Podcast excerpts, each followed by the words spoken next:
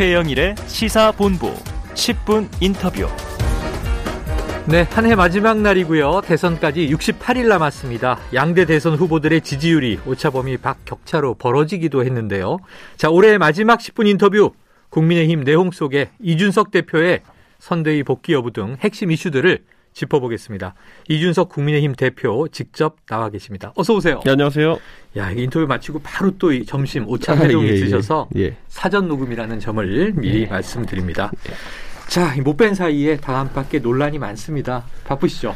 아니 뭐 바쁘다기보다는 선거 때 돼가지고 뭐 이준석을 둘러싸고 어, 이- 이준석 대책위원회 같이 우리 선대위가 굴러가는 것 같아가지고 참당 대표로서 민망합니다. 예. 네. 그래서 이준석 대책보다는 선거 대책에 집중해달라 이런 얘기도 하셨어요. 그렇죠. 예. 자, 그 간에 잠행, 예. 울산 회동, 음. 선대위 사퇴 음. 그러다 보니까 다 안팎에서 이 대표 비토론이 좀 커지는 느낌도 있습니다. 예, 예. 지금 위기라고 본다면 당 대표의 리더십 어떻게 보여주실 건가요? 저는요 만약에 당 대표에 대한 비토론이 있다고 한다면은 음. 공개적으로 누군가 얘기를 좀 많이 했으면 좋겠습니다. 네네. 그래서 그것에 대해서 뭐 제가 해명할 것이든 해명하고 음. 설전할 것이든 설전하고 하는 것이지 지금 뭐 보면은 뭐 정상적인 경로로 그런 의견이 많이 표출되고 있지도 어, 않아요. 없고. 항상 그 결국에는 좀 비정상적인 경로로 그런 의견들이 표출되고 아. 있고 그렇게 한다 보는데 저는 제가 그래서 초선 의원들과의 어, 효선 의원들과의 네, 어떤 토론 같은. 제가 직접 하겠다 이렇게 얘기했거든요. 네. 저는 정당에서 그런 것 갖고 토론하는 문화가 있어야 되는 것이지 어. 무슨 뒤에서 서로 전화 돌려가지고 무슨 뭐 획책하고 이런 것들 아. 네, 그런 것들은 결국에는 국민들이 안 좋아하는 구태 정치의 모습일 것이다 이렇게 봅니다. 네, 공론화가 네. 된다면 비토론도 공개 토론할 수 있다. 예. 자, 엊그제 윤석열 후보의 변화가 있으면 선대위 복귀 가능하다 이런 보도가 나왔었어요. 근데 음. SNS를 통해서 복귀 의사는 없다. 현재 심경은 어떠십니까? 한 보시죠. 옛날에 유- 김종인 위원장이 선대위에 참여하기 전에 음. 많은 분들이 김종인 위원장 사무실 가가지고 한 마디씩 그 나누고 네. 나와가지고 언론에다가 그걸 갖고 김종인 위원장 압박하기 위한 여러 가지 이야기를 했습니다. 네. 그런 것은 보통 사태를 악화시킵니다. 아. 그러니까 저도 제가 대표 사무실에 앉아가지고 음. 있으면 많은 분들이 찾아오죠. 근데 저랑 대화하고 나서 아니면 언론 인터뷰하고 나가지고 그런 것들을 굉장히 자의적으로 해석해가지고 음. 제가 이렇다더라 저렇다더라 뭐 복귀 이사가 이타더라 어떻더라 이렇게 표현하시는 분들이 있는데 음. 저는 언론이 오든 아니면은 저희 당내 어떤 인사가 오든지 간에 항상 일관된 이야기를 했습니다. 네. 그래서 저는 울산 합의에 따라 가지고 당 대표에게 그 그러니까 사퇴할 때 사퇴 선언문에도 그 내용이 있었어요. 당 대표에게 후보가 요청하는 사안이 있으면 그 사안은 협조하겠다 이랬거든요. 기억납니다. 근데 그게 사퇴 선언문에 있었던 것이기 때문에 네. 선대위 복귀는 포함하지 않습니다 명시적으로. 근데 그걸 이제 뭐 그 똑같은 말을 반복하니까 그러면 선대위 복귀를 요청하면 거기에 따를 것이냐 뭐 이런 식으로 아, 가고 있는데 네. 저는 계속 그래서 저는 일관되게 이야기하고 있습니다 방송 나가서도 음. 선대위 복귀 의사 없다. 예. 아, 선대위 복귀 의사는 없다. 네. 자, 이 대표, 이 지금 선대위 인적 쇄신이 필요할 때다. 연일 지적해 왔고요. 어제도요. 이 메머드 선대위를 해체해야 한다. 음. 지금 그런데 이제 그 과정에 이수정, 김민정 공동 선대위원장, 신지혜 수석 부위원장 이런 인사에 대한 또 이제 반대 입장이 있으셨어요. 그럼 이 해체 이유 어떻게 좀 이해하면 자, 좋을까요? 이렇게 보시면 됩니다. 선대위가 잘하고 있느냐 못하고 있느냐를 아, 바라봤을 때 전체적으로. 예, 지금까지 우리 선대위가 구성되고 이제 한 달이 넘는 시간이 지났는데 그렇습니다. 예, 그렇다고 했을 때 우리 국민들이 기억하는 선대위가 득표에 기여되는 활동을 한 것이 기억 남는 게 있느냐? 음. 우리가 했던 인재 영입 중에서 우리의 지형을 넓힌 경우가 있는가? 음. 아니면 오히려 인재 영입 때문에 기존 지지층의 이탈이라든지 지지층의 혼란만 가중시켰느냐? 네. 그냥 그런 것들을 무미건조하게 판단해 보면은 어. 지금의 선대위가 앞으로 계속 나아갈 수 있겠느냐를 음. 판단할 수 있는 거거든요. 자, 기본적으로 선대위에서 굉장히 정- 공격적인 인재 영입을 했습니다. 맞습니다. 지금까지 저희 당의 정책과 굉장히 다른 이야기를 했던 신지혜 어. 위원장을 임명했는데 그거는 그 영입하신 분이 말했듯이 뭐 20대 여성의 표를 가져오겠다는 취지로 했다고 합니다. 네. 안 들어왔거든요. 어. 어, 들어온 건 없고 나간 것만 많죠. 네. 어, 그렇기 때문에 저는 그런 것들은 이- 지금 평가를 해야 될 상황입니다. 어. 예. 이미 2주 가까이 되어 가는데 그럼 그 영입이 그러면 갑자기 한 2주 더 있으면은 어? 안 긁은 복권 같이 갑자기 무슨 뭐 터질까? 어. 저는 아니라고 봅니다. 지금 이런 것들에 대한 냉정한 평가가 필요한 것이고 음. 지금 그러면 제가 뭐 저는 그래가지고 이제 저는 후보의 인사권을 상당히 존중하기 때문에 네. 제가 한 이번 달 들어가지고는요 누굴 영입한다 그랬을 때 제가 반대하는 분 있으면 반대 의견을 회의록에 남겨달라라는 말로 제 맞습니다. 의견을 대체하고 네. 있어요. 그건 뭐냐면은 저는 이러이러한 우려가 있다는 것을 내부에서 항상 이야기하는 겁니다. 어, 지적하고. 제가 언론에 나와서 무슨 얘기하면 왜 내부에서 얘기 안 하고 밖에 나와서 얘기하냐 그러는데 맞아요. 저는요 항상 내부에서 제 위치에서 제 의견을 제시하고 하고. 다 항상 합니다. 네. 지난번에 조수진 의원과의 갈등 상황이라든지 음. 그 전에 제가 뭐 후보자의 배우자의 어쨌든 그 활동에 관한 논의를 논의하자고 했을 때도 그렇고 네, 네. 그거 회의 자리에서 논의한 겁니다. 아. 근데 회의 자리에서 논의를 거부당했고 어. 근데 국민들은 거기에 대해서 궁금해하고 음. 그러면 국민들이 궁금해해서 언론을 통해 저기 물어볼 때 답할 수밖에 없는 네네. 겁니다. 그러니까 애초에 그런 것 자체가 제가 왜 밖에 나와서 이야기를 하느냐 딱 한 가지예요. 음. 그러면은 자 혹시 말하는 어, 다소 전체주의적인 성향이 있는 사람들이 그럼 음. 조직을 위해서 그래도 할 말을 하지 말아야 되는 거 아니냐? 네. 그렇게 되면 이제 어 뭉개는 거죠 모든 아, 사안을. 그렇죠. 그러니까 저는 그게 과연 지금 우리 당에 새로 편입된 2030 지지층이 음. 원하는 방식이냐에 대해 가지고는 다소 의구심을 갖고 있습니다. 자, 선대위가 현재 이 선거에 제대로 기여하고 있는지를 평가해야 할 때다. 예. 연말에 이렇게 말씀해 주셨고요. 아유, 그럼 아까 그 내부의 소통 관계에서도 저 윤 후보가 그런 얘기 했잖아요. 네. 평론가적인 입장 안 된다. 그것도 좀 반론은 있으시겠어요? 제가 평론을 지금 했으면요. 네. 훨씬 잘했, 훨씬 더 세게 얘기했을 겁니다. 제가 평론을 했으면요. 네. 어, 많은 문제를 거론했을 겁니다. 음. 예, 제가 그런데 지금 평론이 아니라 구체적인 지적사항을 당대표로 사고 있는 것이고, 제가 대안까지 얘기하잖아요. 음. 예. 그 현대위에 대해서 전면적인 재구성이 필요하다. 이건 뭐냐면요. 제가 음. 선대위에 특정 인사 찝어가지고 이 사람 나가라 저러가 얘기하지 않는 아니고. 이유는 음. 그거야말로 개인적인 갈등으로 비춰질 수 있기 네. 때문에 안 하는 것이고 우리 국민들이 다시 우리 당의 우리 후보를 지지하는 어떤 그런 상승의 모멘텀을 만들기 위해서는 음. 뭔가 파격적인 외형적인 변화도 필요합니다. 네. 그리고 선거 때 선대위가 재구성되는 과정은 너무 일상적이고 당연한 것이거든요. 많이 봐오셨죠. 그동안. 더불어민주당에서도 사실 한 달쯤 전에 네네, 이재명 그랬죠. 후보를 중심으로 선대위를 개편하겠다는 말을 다 보셨잖아요. 맞아요. 그러니까 선대위 그리고 2012년 대통령 선거에서도 박근혜 대통령 선거가 약간 난맥상을 겪으니까 그 당시에 김무성 어, 대표를 좌장격으로 이제 음. 총괄 선대 본부장을 임명하면서 그것도 70일 앞두고 선거가 안정화됐거든요. 네. 그러니까 선대위라는 거는요 문제 점이 발견되면은 대선은 워낙 중차대한 선거기 때문에 음. 선거 5일 전이라도 조직 개편할 수 있는 겁니다. 네. 그래서 국민들에게 메시지를 던질 수 있는 것인데 지금 우리 당의 선대위에 대해 가지고 잘 하고 있다고 평가할 국민이 몇 아, 명 될까요? 네. 그러나 거꾸로 선대위에서 거기에 대한 책임을 지겠다는 인사, 음. 직을 던지겠다는 인사는 안 보입니다. 맞아요. 그런 걸 국민들이 하나하나 평가하고 있는 겁니다. 예전에 아. 선거 같으면요 이미 어, 후보를 지키고 싶다면은 네. 후보를 이건 둘 중에 하나가 선거는요 후보가 잘못하든지 선대위가 잘못하든지거든요. 음. 선대위가 복지부등 우리는 잘못이 없어 이렇게 버티고 있으면요 후보한테 책임을 씌우는 겁니다. 저는 아. 선대위에 좀 책임 있는 분들이 음. 그 점을 잘 알았으면 좋겠다. 분명히 지금 지지율이나 여러 지표는 악화되고 있는데 후보가 잘못한 거냐 아니면 보조하는 사람이 잘못한 거냐. 네. 그럼 보조하는 사람들이 잘못했다는 걸 인정해야죠. 음. 후보에게 망신 주려고 합니까? 저는 이거 음. 자체가 굉장히 지금 선대위에서 어, 사신성인의 자세를 보이는 사람이 없다. 이런 아, 생각입니다. 지금 말씀이 좀 핵심적인 대목인 것 같습니다. 자, 그런데 지금 이 김종인 총괄선대위원장 어찌 보면 좀 이 저이 대표님하고 같은 노선을 이제 네. 가지고 계실 것으로 생각을 했는데 그 개편에 대해서는 그런 식이 아니다. 운영으로 돌파한다. 이런 입장을 밝혔잖아요. 어, 이 거리두기인가? 어떤 의미일까요? 제가 김종인 위원장을 곤란하게 해드리고 싶지 않기 때문에 네네. 구체적인 상황을 말씀드리지 않겠습니다만은 음. 김종인 위원장이 80평생을 네. 남들보다 한 발짝 앞서는 조치로 인해 가지고 정치적으로 많은 어떤 좋은 음. 평가를 받아오신 분입니다. 여기까지 오신 거죠. 예. 그런데 지금 시점에 그분이 바뀌었을까요? 음. 전 아니라고 봅니다. 네. 예. 그렇기 때문에 그분의 문제 의식은 어쩌면 저보다도 한 발짝 앞서 있을 것이다. 네, 네. 항상 얘기하고 그랬을 때 그분이 그러면 그런 제안을 했을까 안 했을까? 음. 제가 생각하기도 전에 이미 제안을 했을 겁니다. 아. 라는 추측을 제가 하겠습니다. 네, 예. 그런데. 지금 상황이 그렇게 되지 않는 예. 것은 뭐 그거는 청취자분은 상상에 맡기겠습니다. 원래는 김종인 위원장이 또 집에 가끔 가시는 분인데 음. 이 대표님이 지금 밖에 계시니까 네. 그 자리를 놓을 수도 없다 이런 얘기도 들려요. 그게 이제 농담조로 하는 얘기인데 네. 김종인 위원장께서 2012년에 박근혜 대통령 대선을 도울 때 네. 두번 사퇴하셨습니다. 맞아요. 어, 비대위원을 사퇴하시고요. 한 번은 음. 총선 때.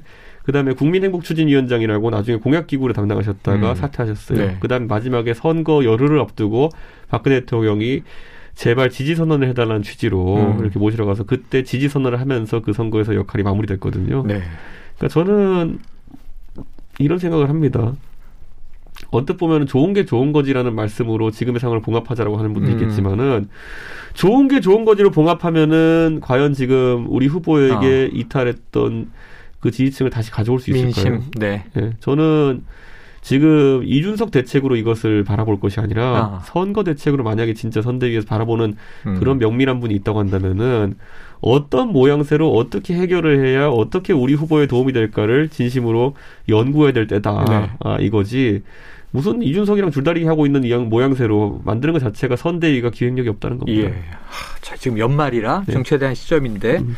지금 나눈 인터뷰가 방송으로 나가는 시간에 네. 김종인 총괄을 만나고 계실 거예요. 예, 예. 자, 그러면 어떤 이야기 오늘 전하실 겁니까? 저는 기본적으로 방금 전에 말씀드린 취지와 예. 같이 제가 제 개인의 거취 때문에 음. 왈가왈부하는 상황이 더 이상 있었지 않으면 좋겠다. 네. 제가 선대위를 들어가고 말고의 문제는 오히려 가벼운 문제다. 아, 핵심이 아니다. 예, 다만 우리 후보 또는 선대위가 음. 얼마나 변화한 모습을 보이겠다고 국민들에게 선언하고 음. 그것에 대해서 국민들이 관심을 가져줄 때 우리가 이제 지금 선대위의 난맥상을 해결할 수 있는 것이지 네. 지금 뭐 제가 들어가고 말고 무슨 상관이 있습니까? 음. 제가 그렇게 대단한 존재라면은 제가 옛날에 진짜 무슨 JP와 DJ의 결합처럼 어. 제가 가는 것만으로 국민 지지율 15%가 얹히고 이런 존재라면은 애초에 저한테 상임선대위원장 할 때 그렇게 하지 말던지요. 네, 네. 예. 그러니까 제가 그러니까 그때는 제 역할이 없다고 생각했기 때문에 음. 선대위 자리에서 어, 저에게 뭐 항명도 하기도 하고 네. 그리고 뭘 논의해 보자는 제 제안도 거부당하고 했던 거 아닙니까? 음. 그러니까 어느 중에 하나인지 내부적으로 한번 정리를 해보시기 바랍니다. 네. 그러니까 이준석이 이번 선거에서 중요한 존재인가 아닌가에 대해 제가 지금 뭐 이걸 제 개인의 예, 얘기 예. 때문에 이렇게 하는 게 아, 아니라 어필하려고 그러시는 게 아닌 거는 느낌이 와요. 그때는 중요하지 않다고 생각했으니까 음. 그런 일도 일어났겠죠. 네. 그럼 지금 와서는 이준석 대책이 무슨 선거에 뭐 구할인 것처럼 이제 모든 사람 달려들어서 그러고 있는데 천만에요. 그 인식이 뭔지부터 어느 장단에 춤을 추는 것인지부터 명확하게 해야 되는 음. 겁니다. 예. 하지만 이제 언론에서 이준석 대표 이름은 사라지지 않고 있죠. 음. 그래서 지금 이 국민의힘 네. 선거에서 자 윤석열 후보, 김종인 위원장, 총괄선대위원장, 이준석 대표 이 세 명이 계속 거론되는데 음. 문제는 윤 후보가 최근에 악의적이라는 표현을 쓰면서 조금은 그동안은 굉장히 좀 이 이 대표에 대해서는 돌아오든 아니든 음. 우호적인 입장이었는데 어 약간 싸늘한 느낌인 것 같아요. 어떻게 느끼십니까? 저는 별로 달라진 기운을 느끼지 못하고요. 달라지지 않았다. 저는 제가 조수진 최고위원과의 그런 어떤 공보단장과의 갈등 상황이 있었을 때 네. 결국은 선대위를 어 굉장히 이제 체계적으로 운영하기 위해서는 제 지휘권과 제 어쨌든 책임이 명확해야 됩니다. 네. 네, 그런데 그것을 부정당한 상태에서 그것을 정리하라고 사실상 요구한 것이거든요. 음. 어, 조수진 공보단장의 항명에 대한 거치 표명에 대한 어떤 그런 어, 후보의 의지를 확인했던 건데 네. 후보는 그 상황에서 이게 민주주의다라고 함으로 인해 가지고 후보는 저에게 어떤 지휘 역할을 어, 일임할 의사가 없다는 것을 명확하게 했거든요. 음. 예. 그, 저, 그, 많은 사람들이 지켜보고 있는 거예요. 네네. 야, 저 상황에서 조수진이냐, 이준석이냐, 후보가 어떤 선택할 아. 거야. 근데 민주주의다 이랬잖아요. 맞아요. 그러면 저는 그 안에 제가 있다 하더라도 그냥 꽂아놓은 보릿자루예요. 아. 그러니까 저는, 아, 그럴 바에 전 나간다. 네. 아니, 젊은 사람들이 무슨 빛을, 빛을 보자고 음. 거기 앉아가지고, 야, 네 책임과 의무가 있으니까 거기 앉아 있어라 한다고 그걸 네. 어, 들을 사람이 있을까요? 그런 상황 속에서. 그렇죠. 그러니까 저는 그거야말로 저는 제가 뭐 예를 들어 누가 대통령이 된다 하더라도 박근혜 대통령이 대통령이 돼가지고 제가 뭐 거기서 임명직이라도 하려고 알랑대고 이랬던 적이 없거든요. 음. 그런 것처럼 마찬가지로 저는 재정치 하는 사람이지 네. 제가 무슨 뭐 그런 제가 역할과 책임과 이런 게 부정당한 상황 속에서 음. 제가 뭐 그렇게 할 사람은 아닙니다. 알겠습니다. 자, 그럼 이제 약간 다른 이슈 같지만 네. 연결이 됩니다. 이 보수 유튜브 채널인 가로세로 연구소에서 이 대표님이 2013년에 뭐 아이카이스트 김성진 대표로부터 대전의 한 호텔에서 성접대를 받았다. 대전지검 수사 자료를 통해 확인했다. 의혹 제기가 터졌는데 이거 고소하신 거죠? 고소했습니다. 네네. 그러니까 조치. 이런 거죠. 그러니까 그때 대전지검의 검찰 기록에서 이런 게 나왔다라는 네, 취지로 네. 이야기했는데 검찰이 저를 수사한 바가 없습니다. 음. 그리고 검찰이 저에게 연락을 한 바도 없고요. 그러니까 이건 무슨 말이냐면은 검찰의 당시 이 건으로 조사를 받던 누군가가 제 이름을 언급했다 정도일 것이고 거기서 음.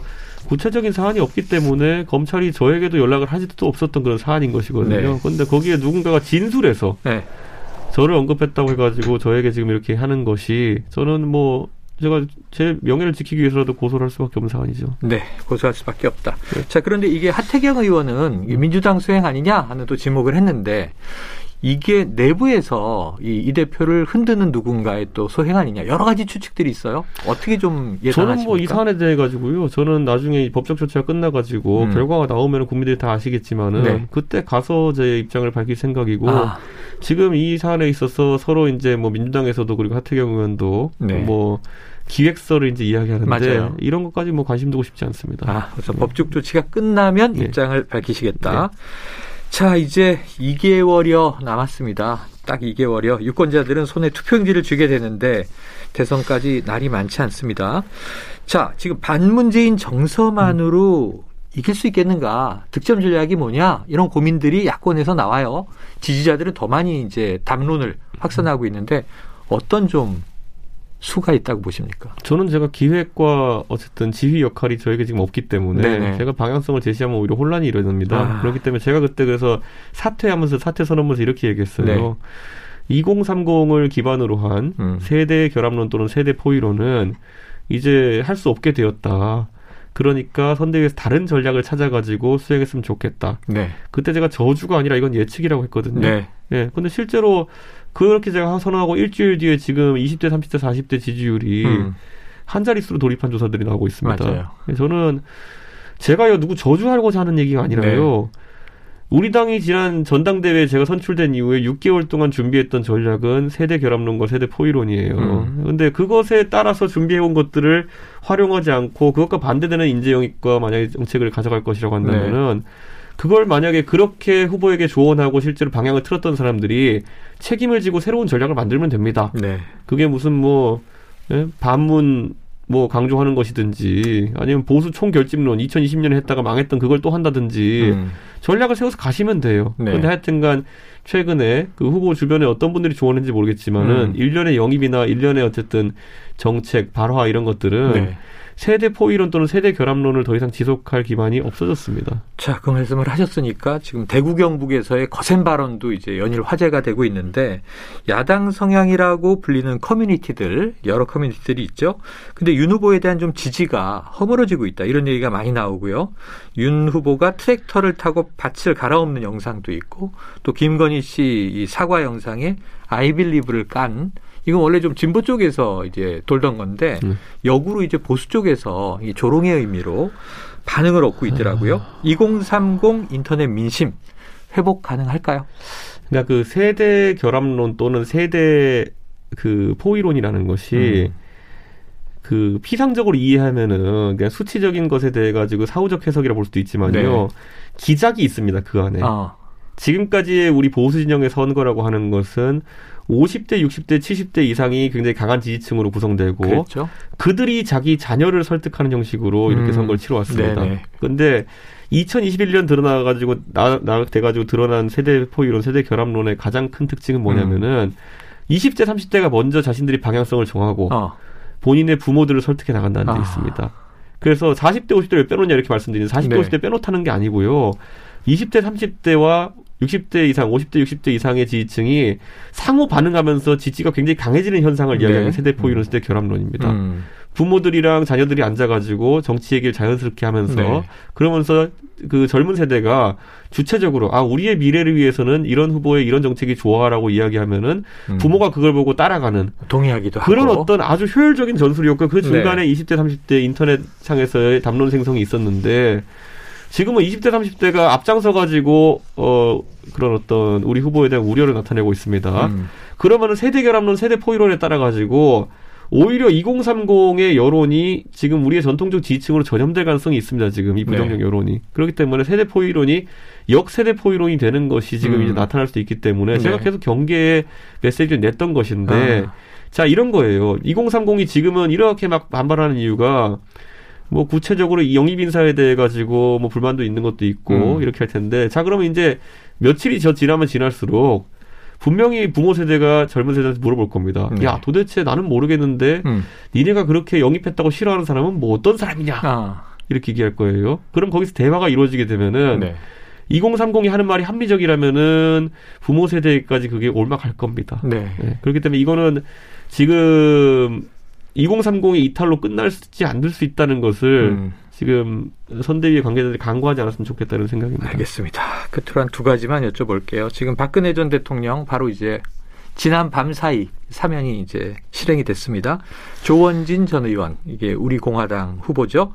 홍준표 의원 지금 국민의힘 교체론을 다른 당에서 주장하고 있는 상황이 나왔어요. 이 보수 진영에서 박근혜 전 대통령이 어느 편에 힘을 싣느냐 좀 후보 교체 가능성 있습니까? 저는 박근혜 대통령이 어쨌든 호가호위하는 사람들로 인해 가지고 네. 어, 탄핵의 불명예와 그리고 형사 어, 소, 형사 재판까지 받으시는 그런 음. 고초를 겪었는데 네. 저는 이제 사면 복권을 통해서 네. 이제 다시 정치적 활동이 가능해지신 박근혜 대통령이 음.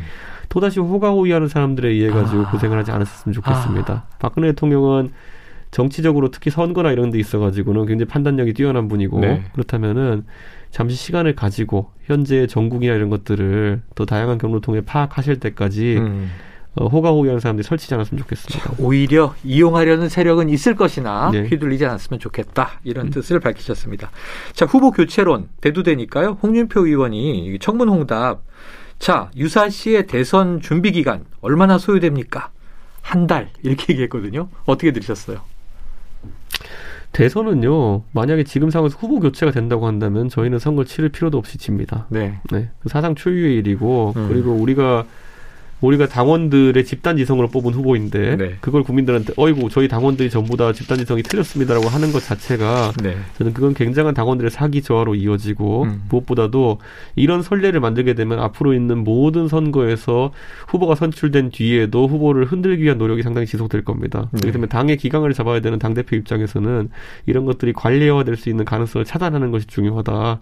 그래서 좋든 싫든 우리 음. 당원 모두는 윤석열 후보의 당선을 위해서 각자의 위치에서 역할을 해야 됩니다. 그것이 저처럼 음. 선대위 운영 과정에 잘못을 지적하는 방식이든지 네. 아니면은 각자 뭐 홍보를 하는 방식이라든지 후보의 장점을 설파하는 방식이라든지 그거는 당원들이 알아서 판단하시되 우리 후보는 윤석열입니다.